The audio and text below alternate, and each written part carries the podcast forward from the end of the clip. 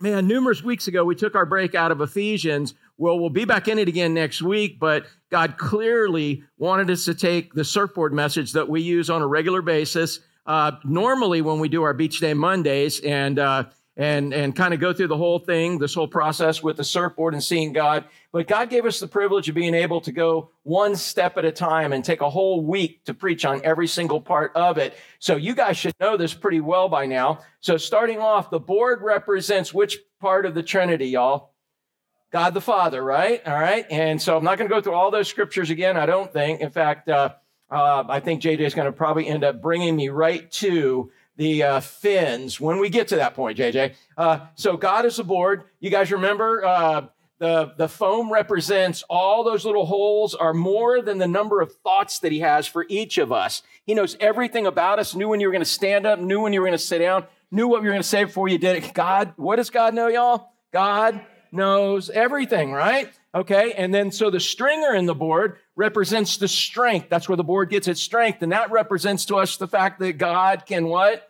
Can do anything. So God, God knows everything. God can do anything, which is pretty awesome. And then you have the glass that surrounds the board. And anywhere the glass is not, there is a void and water gets in and it formed, it's a ding and, and water gets in and will delaminate a board. It'll ruin a board. And anywhere God is not in our lives where people try to kick him out, like our school systems and our governments and even in our own families and our neighborhoods and our jobs. And, and as we're going to see today, certain situations in each of our lives. How many of y'all have ever kicked God out of a situation in your life? All right. After today, I bet you're going to realize you have, because I'm going to share one of those Hall of Shame moments that I just recently had with you all in that. But wherever we do not have God in our life, man, there's a ding. And when you need to fix a ding, Chuck? Immediately, dude, because water gets in, corrupts it, and messes it up. And there are some dings, man, that you can't fix, right? You know, there's gonna, God can forgive anything, but there's going to be, man, some scars. There's going to be things it's not going to be like if you didn't. So, fact is that the foam represents God's thoughts. He knows everything. The stringer represents his strength. He can do anything. The glass represents God's omnipresence. God is everywhere, y'all. And so again, it's not a matter of, ooh, you better not go there and do that. Jesus might catch you doing that. Anybody hear something like that before? You know, ooh, he might catch you. No, dude, you, if you're a Christian, you brought him in on that. You know, you're right there. He's with you all the time. The omnipresence of God should stimulate us to be holy because God Almighty is right there. If you had Jesus Christ in the flesh with you, would you bring him where you're bringing him? Would you talk the way you're talking? Would you act the way you're acting? Would you, would you watch what you're watching and listen to what you're listening to and participate in what you're participating in. And so we that omniscient our omnipresence of God should stimulate our holiness, that He's with us all the time. But it should also encourage us that we have this board to ride life through. And if we were out in the water and we uh, were in big waves, would you want to have a board or would you rather be treading water on the verge of drowning, Ryan? I'd rather have a board. And that's what God is. God is our board. He allows us to enjoy the ride in the waves that would drown most people. So that's the benefit of having God in your life. So he's a fantastic, awesome God. But then we went in and we talked about this leash. And so the leash is what hooks you to God. It connects you to God. And in reality, uh, on a surfboard leash, you don't hold on to the leash. The leash, what? Holds on to you. Is that not right? Have you, you guys are learning to surf and you guys are charging. Have you had the leash hold on to you? Yes. And you haven't even been to a point where you've been tombstone, man. Tombstone, dude. How many y'all ever been tombstone?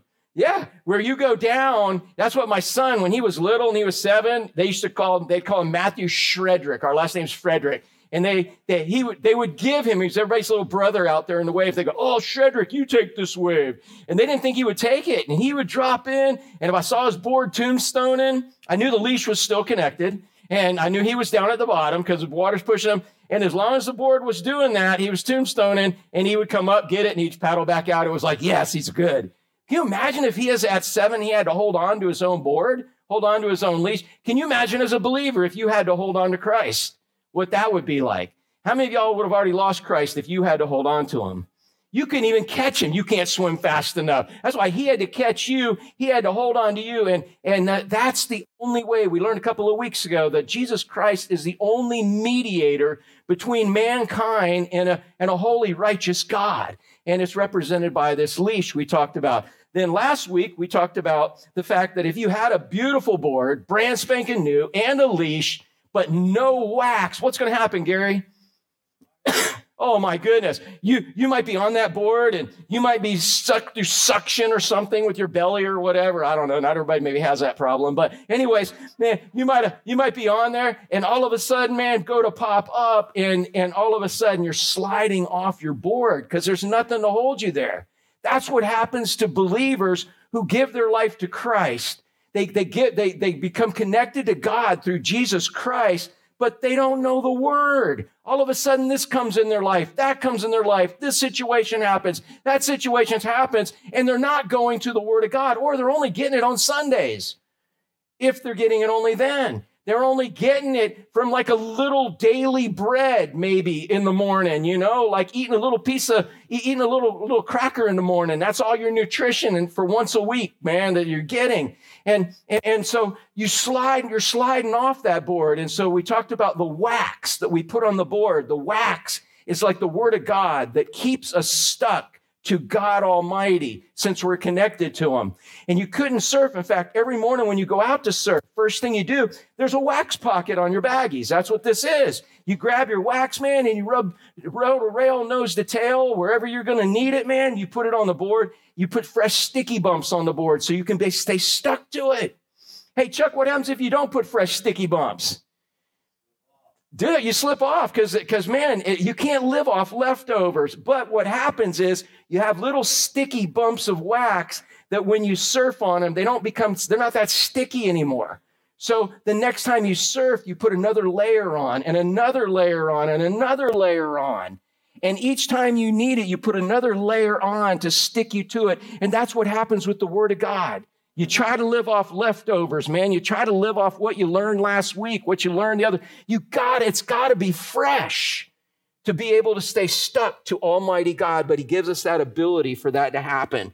And so that's where we ended last week. Now we are talking about the uh, the final component of the board, which are these fins. Uh, Gary told me a story. I might get some of the details wrong. Surfers are known to kind of elaborate and embellish, but I know Gary wouldn't do that. I may do that with his story. But man, when was it you told me? Like, what year did you guys? He, Gary actually worked at one of the first surf shops up in up in that area. And you think Chuck's old?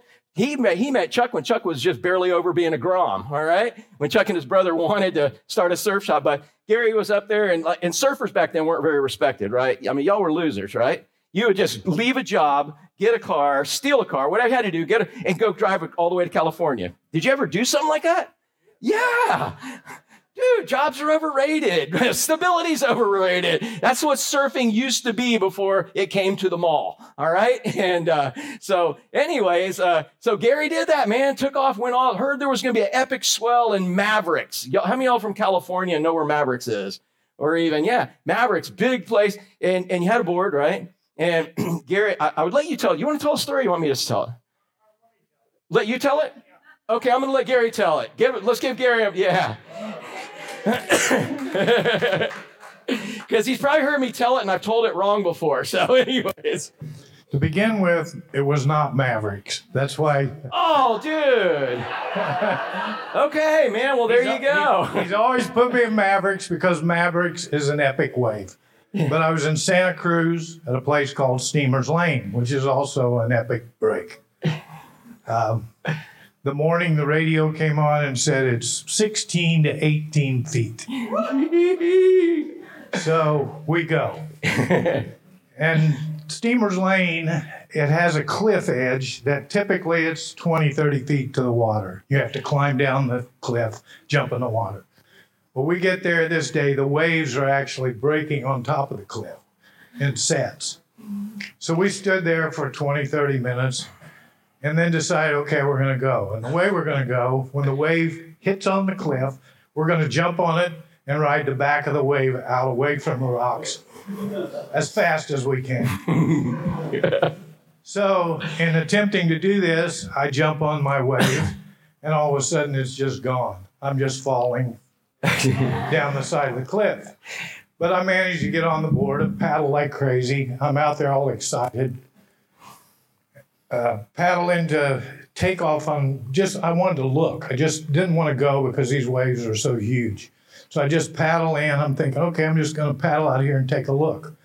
Well, when I paddle into this wave, all of a sudden it just grabs me and just shoots me off down the face. So I think, okay, cool. So I jump up and immediately just spin out. Just the board just came out from under me. Did this a couple more times and decided, okay, these waves are too big. So I go in an hour or so to get out of the water on those cliffs. And I'm walking, and this guy comes running up. He says, "Dude, dude, let me let me borrow your board." He said, "Let me borrow your board." And I was carrying it, and I said, "No," nah, I said, "the fin's too small." And as we both looked down at it, there's no fin there at all. It, it, it got torn off when I jumped off of that cliff. So that's the story. That's the story. So, all right. You heard it from Zeke himself. All right, Steamer Lane. I won't confuse that again. There you go, JJ. All right, but so so Gary, let me ask you a question. How important is a fin for surfing? Extremely important. It is where you get all your power and where you get all of your direction. Without a fin, you can't lean in, you can't steer the board in the right direction. You don't even you can't even make it go where you want it to go. And without the power, you need the power to dig in and and to be able to Chuck, you ever pump your board for power?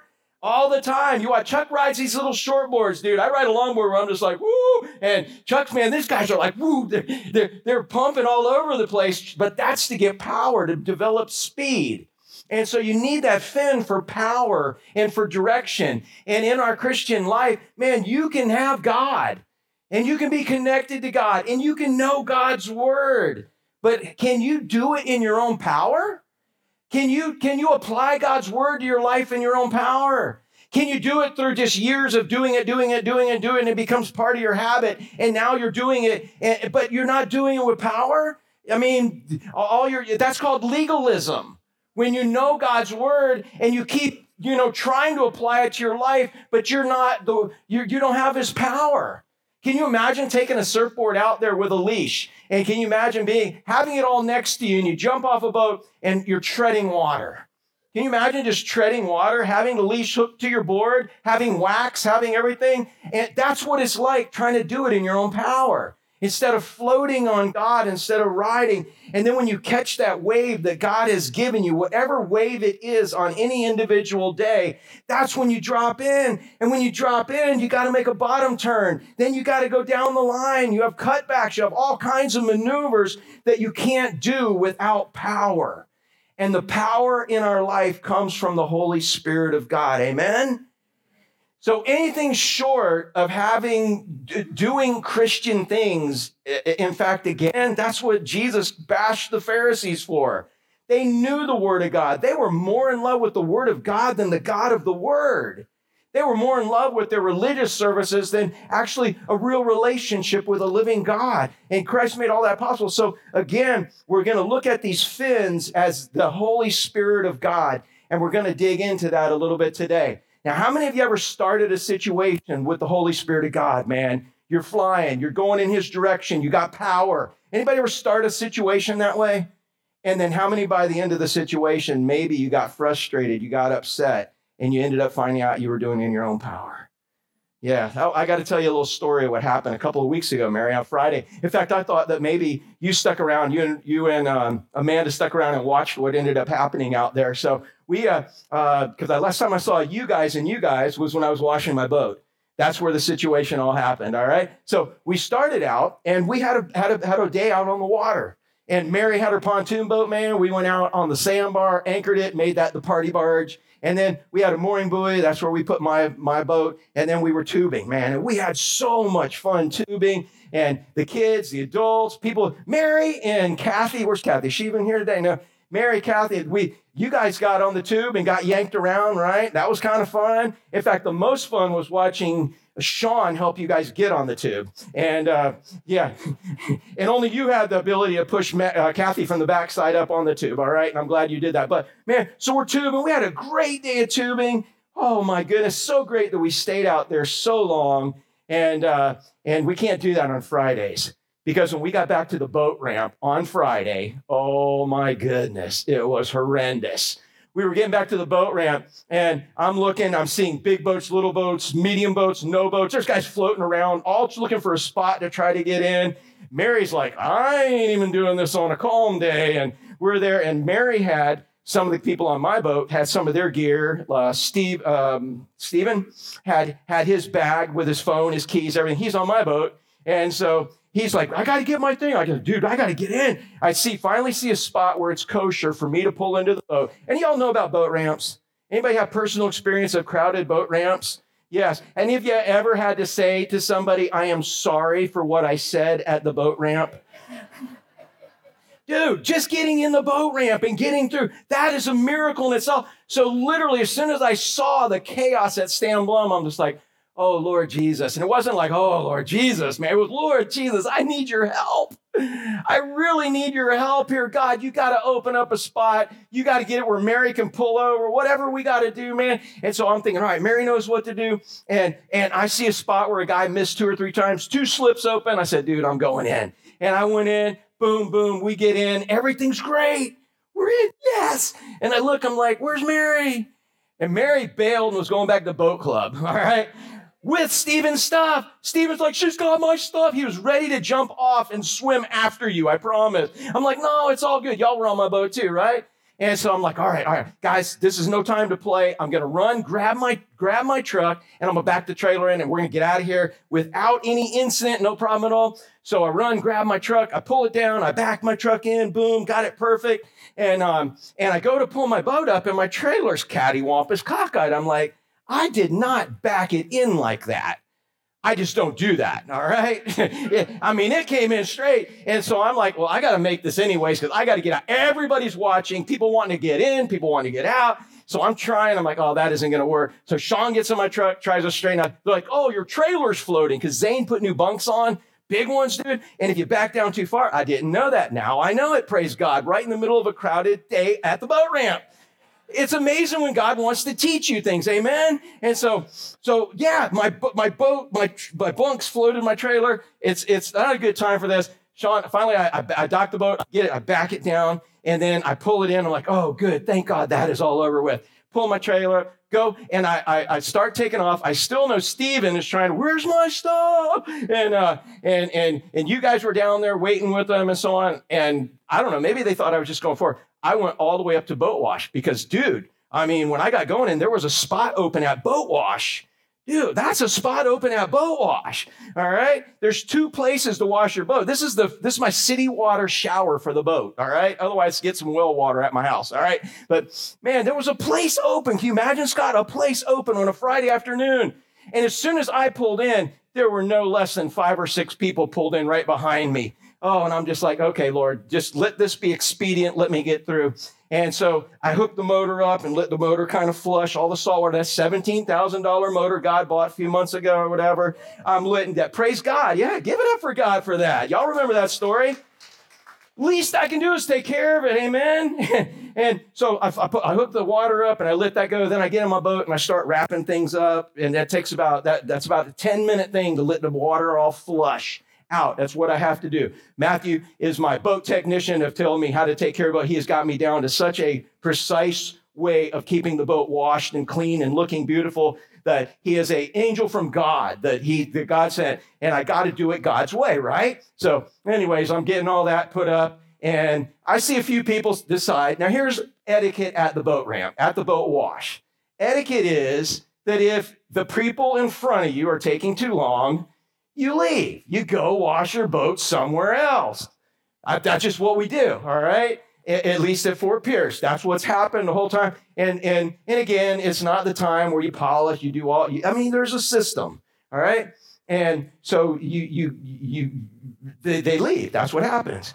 Uh, one guy finally left who had been there way before me, and he pulled. The next guy pulled in, and he starts to open up his boat, and I'm kind of getting mine ready to start washing it and hosing it off.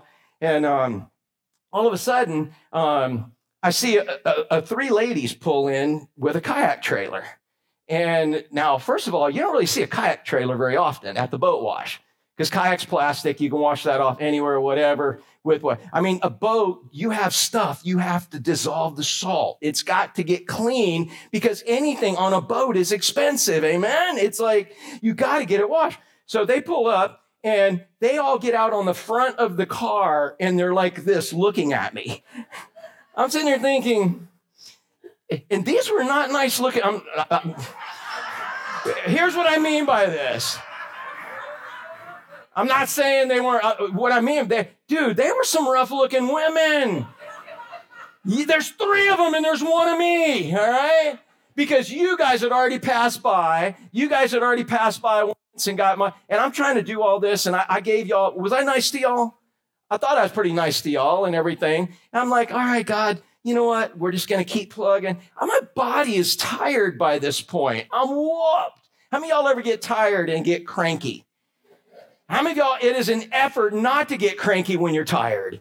Yeah, I, I realize my physical limitations at this point. I've had it. I'm done physically. I'm walking like Fred Sanford, trying to climb in and out of the boat, but I'm trying like, God, I need your help. God, just please keep me moving forward. And I've got these three ladies out here looking like this behind me. And I, I try not to look at them because I did not want to challenge my testimony. I did not want to go look and look back at them. I didn't want, I mean, how many of y'all could think of things to do at this point? Yeah. Uh, the hose slipped. I mean, whatever. I, again, if you're filled with the Spirit, you don't even think about that. You know what? I'm going to tell, show you today when I get to preaching. If you're filled with the Spirit, you're thinking about love, peace, joy, patience, goodness, gentleness, meekness. Just because I wasn't doing wrong things doesn't mean I wasn't thinking about them. You ever been there? But whatever you think about, eventually you're going to end up doing. And so, man, I'm just like, God, get me out of here. God, help me. So I'm cleaning up the boat. Uh, Matthew's got me on a little thing. We put some boat wash in a little ortho sprayer, man. And I, I got to, I'm, I'm consciously trying to move forward. I'm spraying it with soap so that's dissolving the salt. Then I switch it over and I spray it off. And I jump out of the boat to now get the outside part and the ladies start unloading their stuff over my, and they're like, We are finally done. We thought you were going to polish it too. That was their first words to me. Chuck, what do you think, man? Are you getting ready to lose your testimony here? I mean, if they knew the inside kindness of my heart, I'm really am busting it trying to get done for them just because I don't even want to, I don't want to talk to them. I don't want to be, I'm, I'm tired. I'm hurting my body and I want to go home and I want to feed my wife before she gets hangry because man, I'm already late. And my wife a, you know, I'm not saying she's, no, I'm just saying I got to get home and feed her. That's all I'm saying. She puts up with a lot from me. We have our, we have our conditions and I, I know what I'd promised and taught her and I know it was about time. You don't feed her when she's hungry. You, you, you're going to feed her when she's hangry. All right. Any, any y'all identify with that? And she is a patient woman. She lives with me. Amen. So it's not her fault. This is 33 years of marriage that's done. I've, that's just what we've developed. But I'm like, I got to get home, man. I'm like, I want to do this. I step out and they're like, oh, you're going to polish your boat now? What Are you done? They're carrying stuff over and they're, they're going to unhook my hose. They went, they touched my hose. You don't touch somebody's hose at the boat wash. Is that not a, what do you think? Is, is seriously, uh, you you teach seaman, captainship, whatever. What, what did you teach, man? Yeah, all of that, man. Six pack. Do you not tell people at the boat what? Don't touch somebody's hose. You maybe you don't. Maybe you tell them cut the hose if they take too long. I don't know, but she touched my hose. I'm like, ma'am, stop. She said, well, you're done, right? And I said, no, ma'am, I'm not. I have to do the outside. What? All three of them in unison. It was more like, what? And I'm like, I'm like, ma'am. I, I said, I said, listen, man, this boat is God's boat. Because I have my Driftwood shirt on and all this. Now remember that at the end. I have my Driftwood shirt on. says, helping people see life from God's perspective. and oh, be careful where you wear that. My wife's telling me that all the time in the supermarket. Y'all remember when there were arrows going down the lanes, like in the grocery stores? When people really thought that was going to save them, right? They're like, didn't you see the arrows? I'm like, no, ma'am, I didn't even see the Indians. Anyways, but my wife's like, man, You have a driftwood shirt on. And I'm like, Okay. But so here I am, man, driftwood shirt on. And she's like, They're undoing my thing. I said, Ma'am, I said, This is God's boat. I said, One time, honestly, I saw, I, I, I was in a hurry myself. And I wasn't going to wash the boat. And God asked me, He said, Man, if you were to borrow so and so's boat, would you turn it in dirty like this? And I said, No. He said, Why would you turn my boat in dirty? So I thought I was giving him a little testimony there. I said, So, ma'am, I got to wash God's boat. This is what I do. I got a system. It's quick, it's easy. I promise if you quit distracting me, I will be done in just a moment. And when I'm done, I will, you're next in line. Unless that guy, go pick on that guy. He's still washing his boat too. And, and anyway, so I, I, I start washing the outside and there over, she, t- she's like, they're looking for another spigot, like, oh, put it on. And oh, there's no spigot. I said, ma'am, because there's not enough water pressure to have more than two hoses running at a time. Otherwise, it's going to take really long. Well, we got to go. And I'm like, well, then go, you know? And, and, and so, anyways, now I think I'm pretty filled with the Spirit so far on the outside. Any y'all ever been filled with the Spirit on the outside, but not the inside? Because if it was filled with the Spirit on the inside, I'd have been saying, God, show me how to love these women not just how to be nice to them, not just how to make light, uh, uh, doing as best I can, my body hurting and being tired and it being hot, and I'm almost done. And it's like in my time, you know, uh, and it's rightly so. I own that boat, right? That, that boat wash at that point in time. That's me, not them. So I get back there and I'm hosing it off, and they're making comments. Oh, you missed the spot. So now, as they're doing it, if they say miss the spot, how many of you would purposely go back to that spot and spend some time? This is where the switch flipped. This is where the switch flipped in my story, guys. Because up to this point, I was really trying to represent God, but I, I had had enough. Any of y'all ever have enough? I have had enough. You flip the switch, now it's flesh time. But it, do we have the right to do that as a believer? No, but I could probably tell a story somewhere and have, in fact, they probably told the same story to bar that night and everybody like, oh yeah, that pastor.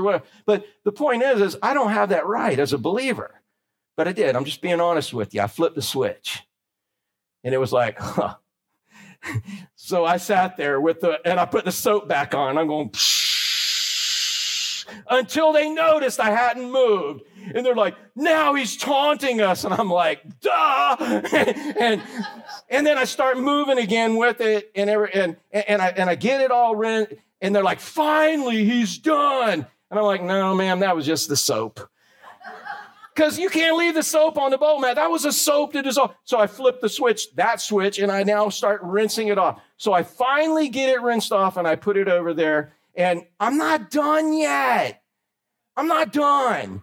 All right. And so uh, they're like, finally. So now they start bringing all their other stuff over to the boat wash and they're, they're hovering over me and they said, You're done. I said, No, ma'am, I'm not. I said, Ma'am, please let me finish. When I'm done, I will let you know that I am done.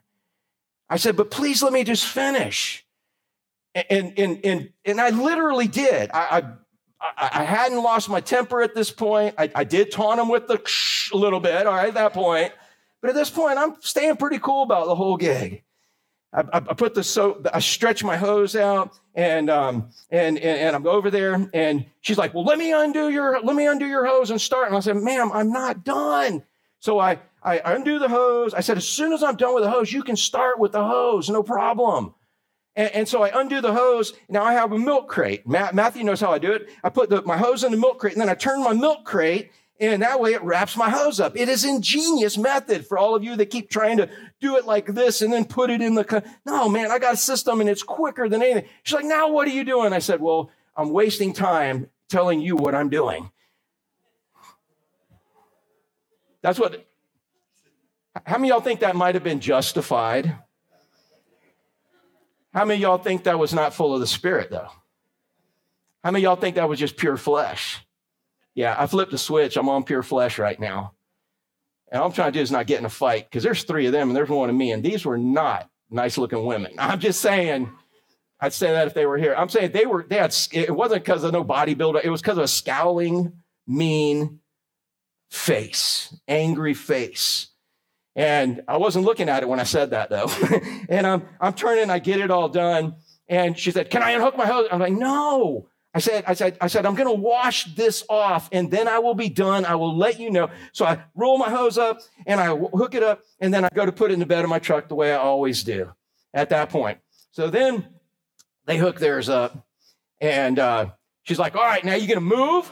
And I'm like, Are you going to move? I mean, how much abuse can a spirit filled believer take? How much abuse can a spirit filled believer take? As much as God allows. But how much abuse can a carnal, flesh filled believer take? O- only enough till somebody pushes the buttons and gets under your skin, right? And, and, and how many y'all would have had her under your skin? All three of them, not one. This was like not even stereo. This is tree, tree, uh, not even quad. This was three of them all barking at me. You're to move? You're to move now? I said, ma'am, I'm not. I, I, what more do you have to do? I go and I'm walking up to go get my straps. And as I'm walking up to get my straps, I see the guys in the front boat ahead of me and they're laughing. They're up there with brushes. And I'm thinking, why didn't they pick on him? Brushes and they're washing their giant boat. And they're laughing. I said, hey, do y'all catch any fish? There's another. And, and they were like, yeah, we caught some snapper. So I did stop. And I said, Where'd you catch? How deep was the water where you caught a snapper? Did you catch them offshore? Did you catch? Oh, now the ladies are whistling like, they're whistling at me. Get your boat out of here. And I am still walking. I, I get my straps and I'm like talking to them as I'm going back. And they're like, You're just trying to annoy us now. And I'm sitting there thinking, Yeah, I am actually. And I said, But I'm really just trying to get out of here, I promise. And, and so I'm putting my straps on. And as I'm putting my, they're literally, I'm, I'm underneath my ladder, putting my, she's right there. Another one's right there. They're all right there. And now I'm not kind of trusting what they're going to do. I really don't know. I get my straps on and they're like, and they're like, uh, you need to just get out of here. I said, you know, I would have been out here a while ago if y'all had just sat in your car. I said, You've done nothing but make me waste time. You brought anxiety to this whole situation. I said, If y'all don't let me go, I'd have been done. I said, You know, right now I feel like doing this flesh, flip the switch. I already told y'all, I was no longer filled with the Spirit because you can tell, and I'm going to show you a list of that today. I want you to remember the story because how many y'all can identify and you in your pious self have ever been in a story similar to this? How many of y'all say, Oh, no, not me, Pastor Eddie, never. You're a liar. You just maybe didn't let it come out because you were scared. But I, I got a big mouth, man, and I'm just like, hey, I'm like, all right, you know what? I've had it. I said, you know what, you guys, you guys have pushed me to the point. I said, I want to get home. Oh, get home to your wife or she's going to beat you. And I'm just like, oh my goodness. Ah! and I'm like, I just want to go. I want to then go get out of here. I said, you guys have pushed me to the point where you make me want to go to my car, my truck and take some phone calls. I don't even want to leave till you guys leave. And, and, I, and I turned around, I was getting ready to leave, and I hear one of them, listen to this. One of them goes, Go get me the keys. I'm going to key his boat. I'm like, and I fully believe she was going to do it. Can you imagine meeting somebody at Fort Pierce boat ramp that would actually key your boat? Yes. so I go up to my truck and grab my phone because I want to take a picture of this. I mean, uh, it's gone to a whole nother level. I'm, i would rather just leave. I go back. They're like, "What are you doing back here?" I said, "Well, I'm taking video because, because man, if, if you key my boat, I said you taking it to a whole. What in the name of middle school mall madness just happened right now? You're gonna key my boat?" And yeah, if you don't get out of here, and they've all got palm branches in their hands. They got palm branches in their hands, and I'm just like, all right, listen, I'm getting out of here. I said, leave my boat alone. They're like, yeah, we'll make a decision on that. I was like, I ain't going nowhere then. We're in a standoff because you know what? I truly believe you guys would actually do that to my boat. And it's God's boat. And they said, well, it's God's boat. Let him protect it. And I said, okay. And I walked off. And I, I didn't walk, I actually ran. I'm just gonna, I ran to my truck, got it started, and I went to pull out. And, and you know what they did? They literally threw palm branches in the spokes of my wheels and they and when I and I pulled out, it was nothing. It wasn't like oak branches or anything. It was palm branches. But they threw junk in my boat. I got home and I'm like, all right, no big deal. And I have been so convicted because I did not handle this the way God wants. When I stand before God Almighty and He says, What'd you do when I brought those three ladies with the kayaks to the boat ramp? I'm going to tell him my story like I just told you. And He's not going to say, Well done, good and faithful servant, is He? He's not going to say that.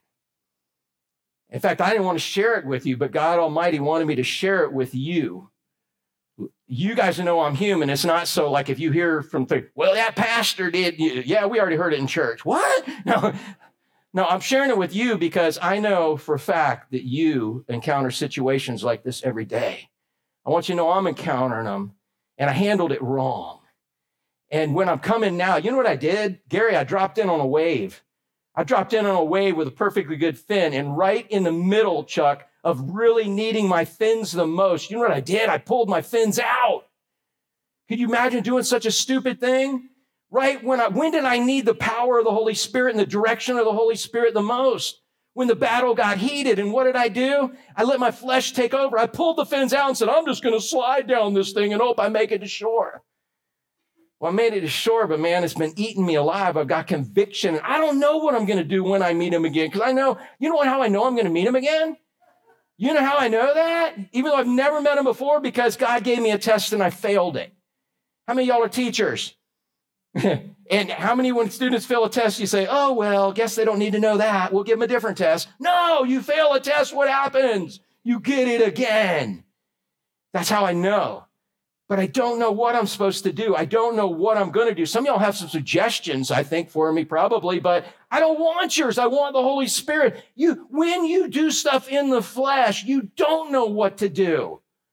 It's only when you're walking in the spirit that you have the God who knows everything, the God who's everywhere, and the God who can do anything. You have him on your side telling you what to do. Isn't that what he said in John 14, 26? Jesus said, guys, I'm going to leave, but when I leave and, and, and man, when you're going to have the Holy Spirit, the comforter inside, and he will teach you everything you need to know in any given situation and bring to remembrance all the things I've already taught you. Even with three nasty ladies at a boat ramp and a nasty believer. The Holy Spirit of God. Don't pull your fins, man. Don't pull your fins when you need them the most. So I don't know what I'm going to do when it happens again. I know one thing I'm going to do. I am going to beg for the mercy of God. I'm going to fall on my face and say, God, you got to show me what to do in this situation because it is fresh. Anything I pre plan, anything I, I think about and have already roped out, that's legalism. Anything I already think, oh, I'm going to do this when I see him again. Man, that, that's humanism. It's not going to work. The answer for everything is to stay filled with the Spirit of God. You can have the most awesome God. You can be connected to the most awesome mediator. You can know all the most awesome Bible verses, but it's like a giant stick of deodorant. You can have a 55 gallon drum of the junk, but it don't do you no good unless you do what? Apply it. And you cannot apply the word of God the way it's supposed to be applied, when it's supposed to be applied, without the power of the Holy Spirit. We need the power of the Holy Spirit. He gives us power and he gives us direction in this. So check out the scripture that we have with this. Starting in Galatians 5, 16 through 19. Listen to this. And this should be a list. Maybe need to print this list out maybe I need to print this list out and have it on every mirror because how many of y'all have had days where you're like, oh, well, I'm full of the Spirit. Well, I'm full of Spirit. Yeah, man, you know what? You look at this list and you look at this and you look at this and you can tell exactly where you are in a situation. Oh, I could have spun this story in such a way where these ladies were so bad and I did everything I could do. And I'd be so full of my flesh in doing that. But the fact is, I sinned. I was wrong. It could have escalated worse. It could have been, I don't know how to de escalate it, but the fact is, I didn't give God a chance. Why would God show me how to do it when I wasn't willing to do it that way? Why would God, you know, that, that, that, that that's, that's the scenario. God wants you to ask Him. He wants to give you power, He wants to give you direction through every single situation in life. Not live off leftovers, not live off the, but what do I do now, God? Isn't that what the spirit filled life is? What do you want me to do now, God? Do it. What do you want me to do now, God? Do it. Even when you have this encounter at the boat ramp. So look what Paul says to the Galatians here on this. He says, So I say, And I'm doing the New Living Translation, which is super very similar to the ESV, which is a great literal word for word translation in this. He says, So I say, let the who, who, let the who? Let the Holy Spirit guide your lives. There was part of that time where I was letting him guide my life, but how many of y'all would agree there was part of a time where I was not letting the Holy Spirit guide my life? Let me see your hand. How many of y'all think there was a time? Okay, good. Yeah. And it's the same in your life sometimes. He was not guiding. And even though you may not respond the same way, it, he knows what's going on inside. Even when I was doing the right thing, I was doing it with the wrong motive. You know why I was trying to be nice? Because I didn't want to deal with them. But who knows? Maybe God put them in my life so that they could find the love of Christ, and they sure didn't find that in me that day. There's a lot of times people do, but it wasn't on that day. And I'm praying that sometime I, maybe they will be able to find that. So I say, let the Holy Spirit guide your lives. How much, how much does the Holy Spirit want, Spirit want to guide? Your life. Then he says, if you do that, then you won't be doing what your sinful nature craves. So guess what? You have a spirit filled nature and you have a sinful nature. And it doesn't always expose itself by your deeds or by your actions. Some of the kindest people on the outside are some of the most evil people on the inside because of why they're doing it. It's a pride thing as opposed to a God thing. If it's not for the glory of God, it's a pride thing.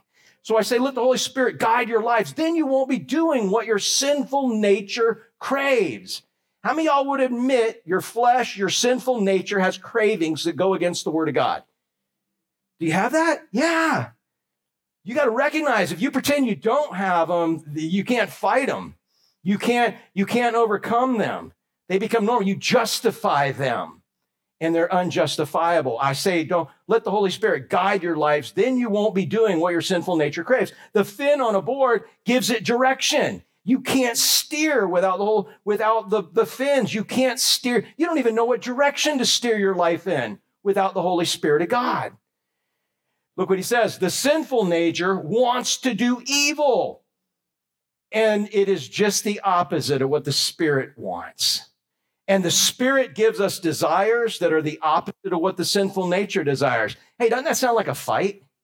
Thomas, you ever have a fight inside? Yeah. Yeah, you, you remember in the cartoons, y'all, back in the day when we had cartoons and they weren't political messages in the cartoons, there was an angel and a devil on a shoulder. Y'all remember those? do it, don't do it, do it, don't do it. And you had to figure out what, you remember those, right?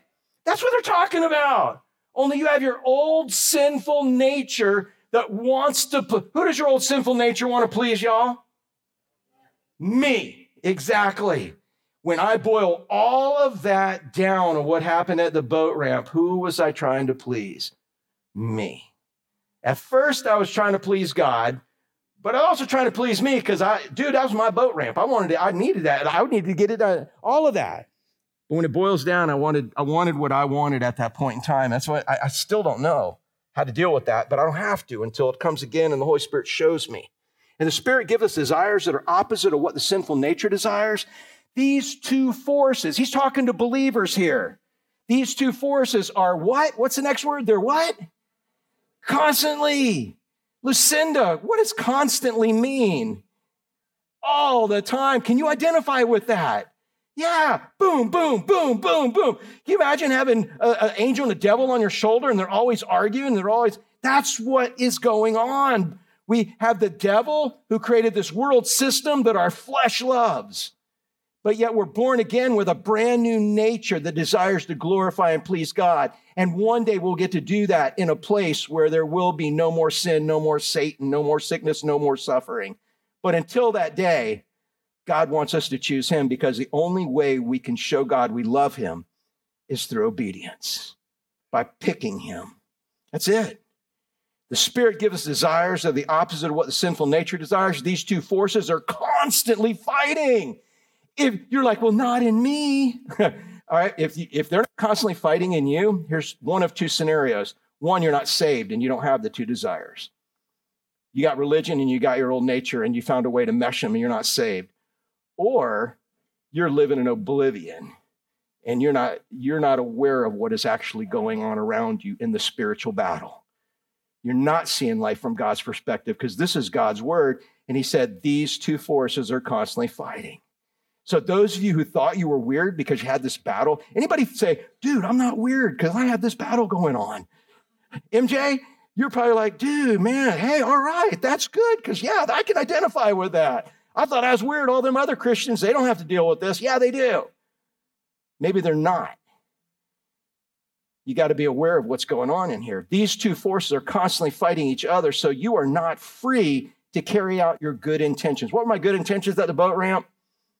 Just let me go home and feed my wife. let me just go. let me go home. Those are my, I had good intentions, but my flesh would not let me carry out those good intentions. Who's the flesh? That's me. But when you are directed by the Spirit, you're not under obligation to the law of Moses. In other words, you don't have the law right there saying, do this, do this, do this, because when you're walking in the Spirit, what do you want to do? You want to do the law. When you're walking in the Spirit, the Spirit of God is directing you to do exactly what God is telling you to do. And so you don't need the law to, you know, God to bust you, or you don't need the law telling you. It's built into you. When you walk in the Spirit and you walk with grace, you do what God wants you to do. Look at verse 19. When you follow the desire, hey, what does it mean to follow? Anybody follow any? Eh, eh, you, you, you're watching Terry and Fernandez dogs, right? You ever have to follow them?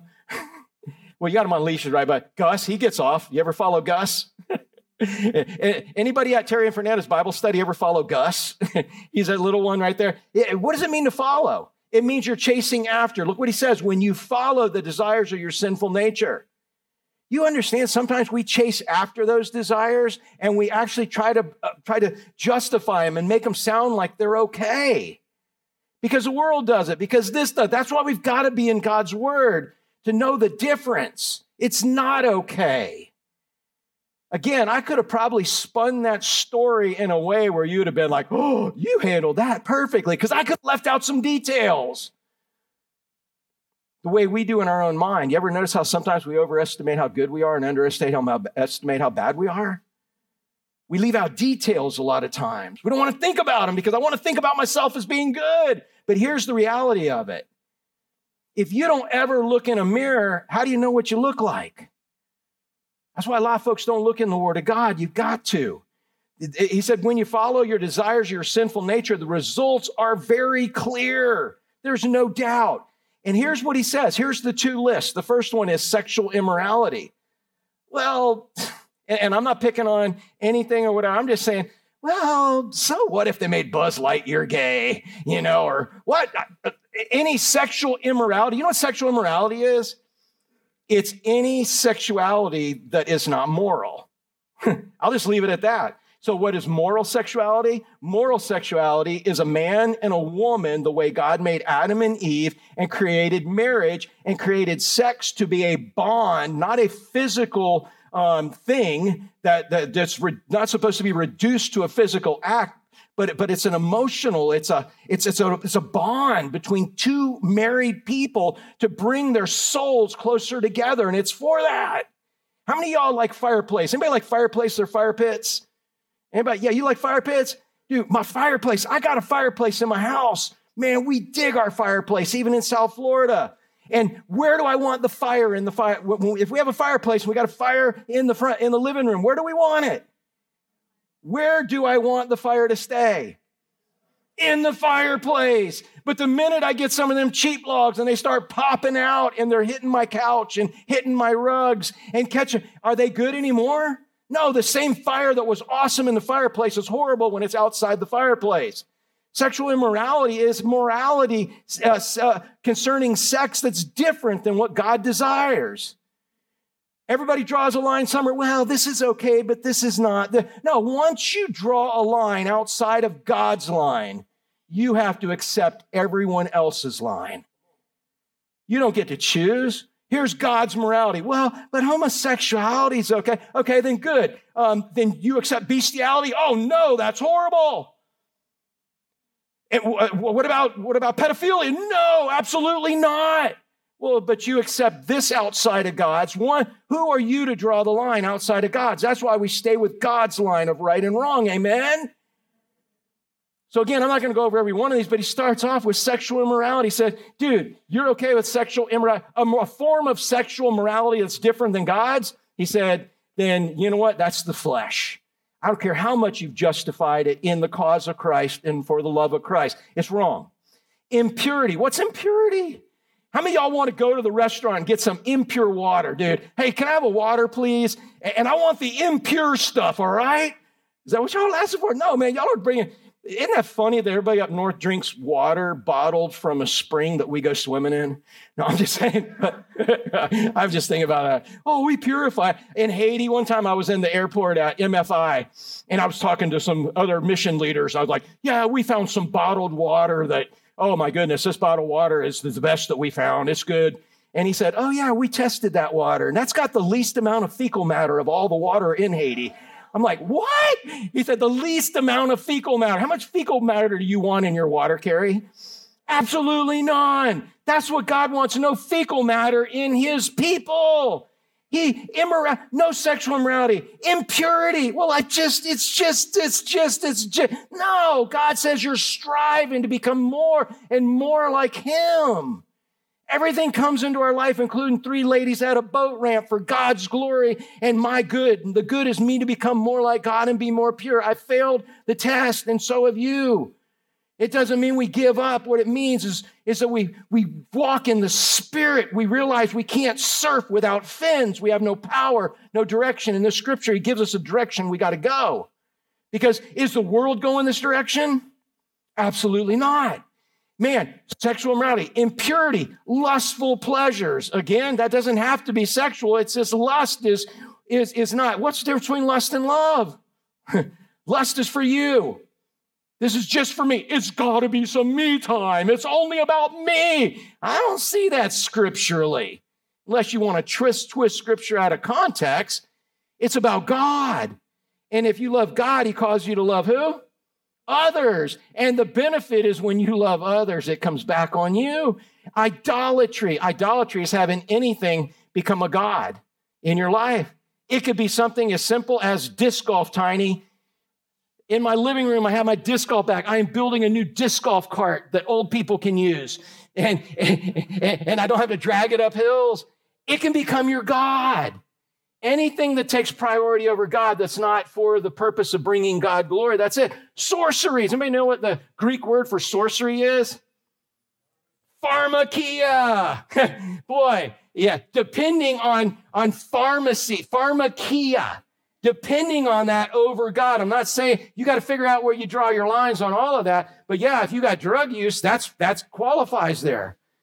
But again, drugs are not your savior, God is. Uh, outbursts of anger. Wow, there's me at the boat ramp. Even though I didn't let it come out as loud and mean and nasty as I could have. Oh, bless your heart. Anybody heard anybody in the South say that? when, when, a, when an old lady uh, in the South, you grew up in the South, brother, an old lady goes, bless your heart, Kevin. She just cussed you out, didn't she? It was still just as hateful as you, piece of law. That was the same thing, only it came out different. And somehow I think in Christianity, if it comes out a little different, it's okay. But it's what comes out of your heart. That's what's issue. He said, Man, if this is what's coming out, this is the flesh. Selfish ambition. You know what? Uh, only by pride comes contention and strife, it says in Proverbs in the King James. Who had pride in that issue and wanted their way at the boat ramp? All of us did. That was why the contention happened because we, nobody was given in. And I don't know that's the answer. She should have certainly gave in and drove away. That's all I got to say. And if I can, no, I'm just, again, I don't know how it all goes down next time. It'd be really cool if we all knelt down and we were praying together and figuring out what God wanted us to do. That'd be a pretty cool way selfish ambition, dissension, division, envy, drunkenness, wild parties. I didn't write this stuff. God did a long time ago through Paul and other sins like these. So all I got to say is you got that list up. And if you see you qualify, can you really truly say, I am a spirit filled believer at this point in time? No. And if you see that you're not a spirit filled believer in this particular situation, what do you do? Do you give up and say it's too hard? What do you do? What do you, what do, you do, sister? Yeah, well, tell me your name again. Rasain, like Russia only. Rasain. So, what do you do when you find out you're not a spirit filled believer like you thought you were because the list on the mirror says you're not? Do you just say, you try to twist your life or twist God's word to fit your life? You twist your life to fit God's word. You say, God, have mercy on me. Help me become who you want me to become. That's what we do. And we watch the miracle of His Holy Spirit work inside of us, Brandon, and do things where when people see you did it this way this time, they're like, What the heck happened to you, Brandon? And what are you going to tell them? Jesus, I got saved. Man, this is what's happening because you can't steer the surfboard without fins. Amen? You can't. You can't live the Christian life without the power and direction from God Almighty. It doesn't happen. I, I, I know I got to get through, but man, I was a youth pastor back in Orlando in 95 through 2000, early 2000s, and had over a thousand students a week between the campus. I was a campus pastor also, had a school, all this stuff. And uh, I had public school kids, homeschool kids, private school kids, and I had kids on fire from every one of those little areas in all of that. And I had hypocrites from all of that also. But here's what I saw in the private school, mostly because I was part of the board. I was the elder that represented and want, and the church wanted me to make sure that the school represented the church. And so what they did is they, they made a rule and they said, every kid that comes has to act a certain way. And it was biblical. Here's the biblical rules. Amen? But every kid that came to the school didn't have to be a believer because they wanted to use it as evangelism to lead people to Christ. There's a problem there because if you're not a believer, can you do what believers are supposed to do? No. So, you know what it did? It bred lukewarmness. It bred lukewarmness. Here's what happened. So, I had, I had a group of kids who were on fire for Christ, and they were trying to be on fire for Christ, but compared to lukewarm believers, uh, if you're a lukewarm believer, what is the most offensive and irritating thing to you? An on fire Christian. Come on, back down. Come on, back. You're going a little, you're a fanatic. Come on back down. And they would try to suck these kids back down. And then there would be these kids over here that did, couldn't obey Christ at all because they didn't have the Spirit of God in them. And they're like, dude, you can't be selling weed on campus dude, you can't really be robbing lockers right now and then pawn the stuff off at the pawn shop, you know. Uh, these are real things. I was a campus pastor. And in fact, one of the kids who came out of a gang that was stealing jewelry out of the lockers and pawning it at a pawn shop, and we caught him and kicked him out of school. I got to lead him to Christ. And He became my youth pastor when I came here. Amen? That's the power of God. That's the power of God. But they'd be you can't do this. So what everybody did was they came to a mushy, gushy, sickening, as God says, of, of a lukewarmness that makes God want to vomit it out of its mouth. He said, either be hot or cold. Don't rep- misrepresent me in this lukewarmness. You cannot do what God wants you to do without the power of the Holy Spirit. Chuck, man, used to run the ESA contest. Man, those kids, they're pretty incredible, aren't they? One of the kids in the Bible study, Cole, he's like now made it, you know, he's, he's up there. Can you imagine if you ran a contest without fins? Well, what if you took the top competitor and just took his fins out? That would be such an unfair. He couldn't do the maneuvers that he could do with it. You, with the power of the Holy Spirit, have the ability to do things that nobody else can do. Unbelievers can't. And if you, just because you go through the motions, man, that doesn't count. God knows your heart. God wants to do things so supernatural that only He gets blamed. When you see really radical, I mean, why do people buy Kelly, did that? Why they used to buy Kelly Slater's fins? Because they wanted to do what Kelly Slater did. Now they were missing a few components. It took more than just his fins. But they, wow, what do you have? What do you have? Yeah, I want to, I want to mimic that. That's the power of the Holy Spirit, y'all.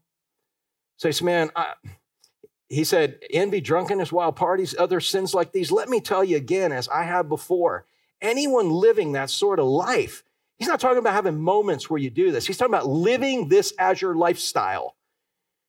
That this, this list totally describes your lifestyle. He says, You will not inherit the kingdom of God. If this is your lifestyle, you're not a believer. I didn't say that, he did. So when we as believers live that way, at the boat ramp, was Jesus my king? was Jesus my king at the boat at the boat ramp, but when I done at the boat wash? I, I didn't inherit the kingdom of God. I didn't, I didn't have the king giving me specific directions and favor and everything that comes with that. He said, You want to do it in the flesh? Go ahead. Do it in the flesh. See what you can do. And I've been tormented since because I didn't do it his way. So whenever you choose to go surf without fins, understand why you're sliding around. Understand why you have no power, you have no ability, you have no. You want to go in this direction, but life won't take you in that direction. man, back in the day before fins, Gary, I don't know if you were that old, but remember they'd stick their foot in one side just to try to go. And it wasn't a matter of if you fell; it was when you fell. You can't. That was the Old Testament. They didn't have the power of the Holy Spirit. We do. God, who spoke the world into existence, where does He live? He lives in you right now. What a shame not to pull off some pretty radical maneuvers that the world says, wow, how did that happen? Look at this next part. But the Holy Spirit, not you knowing all the scriptures and having practice of applying them, but the Holy Spirit produces this kind of fruit in our lives love. Is that love for only loving people? what do you think, Carolee? Only people, oh, you were on the boat that day too, man. But you were long gone. You went back to the boat club and ditched me over there. That's all good. No, I'm just, left me with, I could have used. Oh my good. If I would have had you three, dude, I would have just turned y'all loose on them ladies, man. And I wouldn't have had to deal with them. Next time y'all guard me there, right? But be filled with the Spirit. Love regardless, not for people who love you, not situations that are loving, but love. The ability to agape love, the ability to love people that are unlovable. Did I not have a chance to love somebody that was unlovable? What do you think, Ralph? Ralph, did I have a chance to love somebody who wasn't lovable? How about pickleball? Is everybody lovable out there in pickleball? No, but if you're filled with the Spirit, you love them because it's the Holy Spirit. Joy. Did I have joy once they all started surrounding me and throwing junk at my boat? No. Peace. Oh my goodness, I haven't had peace since then. Uh, patience. Patience is enduring joyfully under a heavy load. You know, uh, you were talking earlier about this guy, the the the brake dude, no, the oil change dude, um, Morgan, the oil change guy, being attacked. You know, anybody being attacked, God had to give the attacker permission to attack them. Isn't that encouraging to you? Whenever you're attacked, to know that God gave him permission. So God's got it all under control. God's just saying, jump on my back. Let me do the fighting. Let me do this for you. No, I got this, God. I'm going to do it on my own. That's like pulling your fins out and trying to do awesome maneuvers. It doesn't work love, joy, peace, patience, kindness. Oh my good goodness. Goodness is when you do something good and it actually gets good results. Faithfulness, being full of faith, knowing that if you do what God wants you to do, it's going to work out. Gentleness and self control. Remember when I talked earlier and y'all raised your hands and I said, Ooh, how many of y'all would have flipped the switch by now? They just put you gone too far, no holds barred. Eh, we don't have that right gentleness, self control. He said, There's no law against these things, there's no conviction against them. When you're doing that, dude, you're in the right no matter how it turns out. That's what we're doing. Those who belong to Christ have nailed the passions and desires of their sinful nature to his cross and crucified him there. How many of y'all have nailed those old passions and desires? Yeah. How many of you ever pulled them back off the cross? That's what I did. I got to leave them there. Since we are living by the Spirit, let us follow the Spirit's leading. And, and, and what's the next part say? Unless there's three nasty women getting all in your face and all around your boat and throwing stuff in your boat and jamming branches in your spirit, unless there's dude, I should have called the police. Maybe that, no, I, I don't know what I should have done because I wasn't walking in the Spirit. And I don't know what, that's my point for you. You don't know what to do unless God Almighty tells you. And if you're not walking in the Spirit, He's not telling you. You're trying to figure it out in your own little pea brain. And your brain is a pea brain compared to God's brain because God knows everything. Amen? Let us follow the Spirit's leading in every stinking part of our lives. And I mean stinking with all respect. follow Him in every part of your life.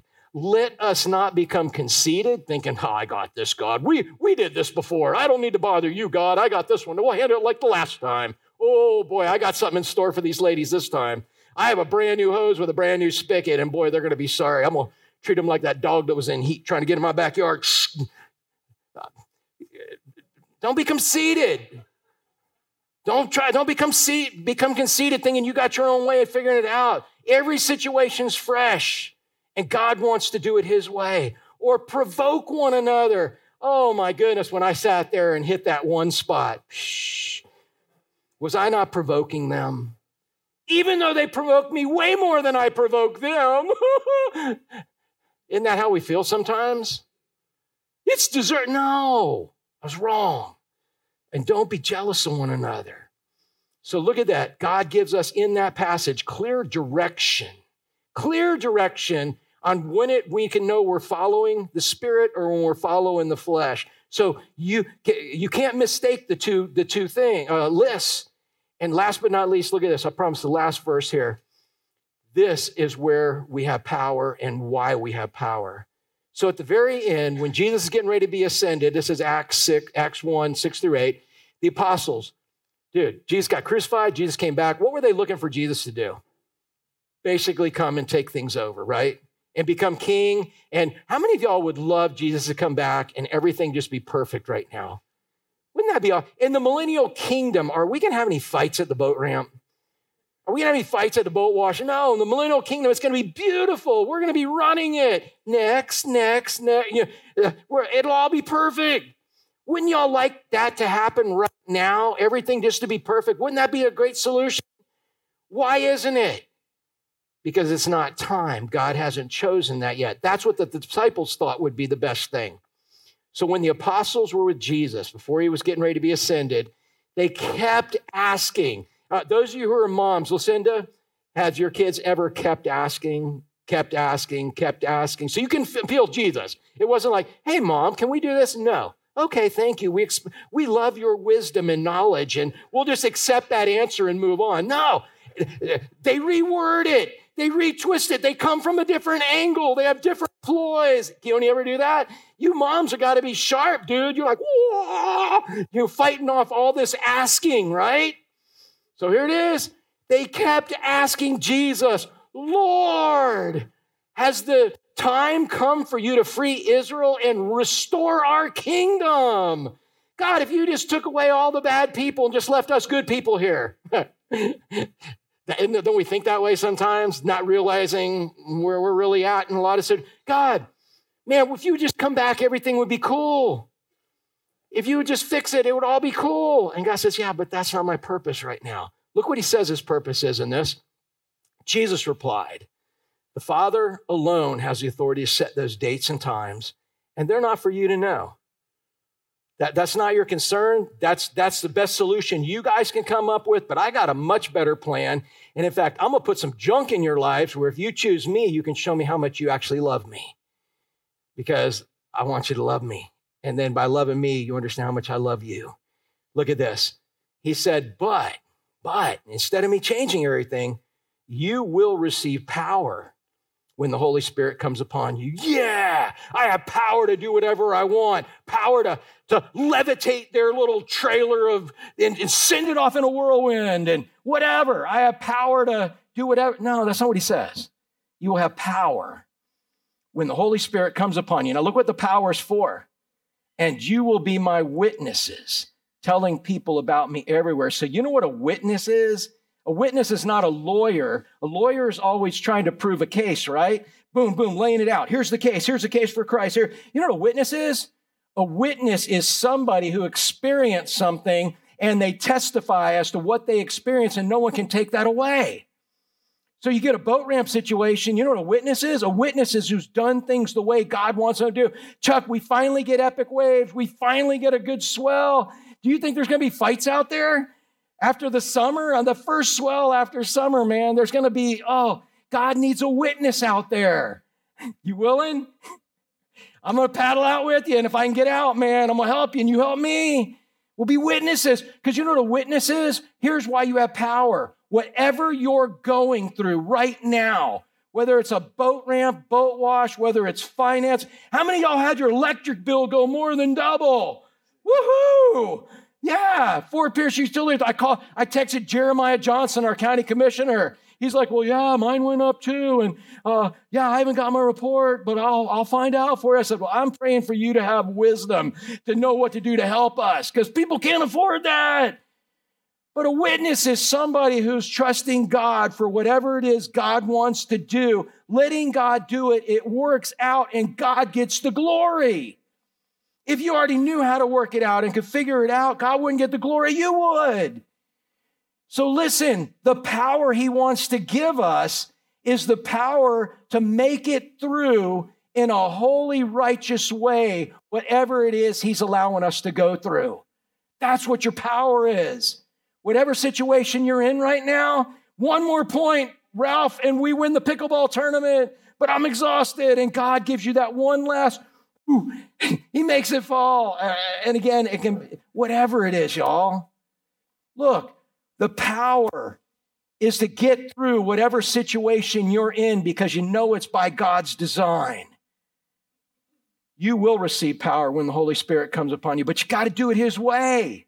You can't pull the fins out of the board and expect to pull off awesome maneuvers. Keep the fins in, do it His way. He wants to give you power so that you can tell people it is by His power that this happened.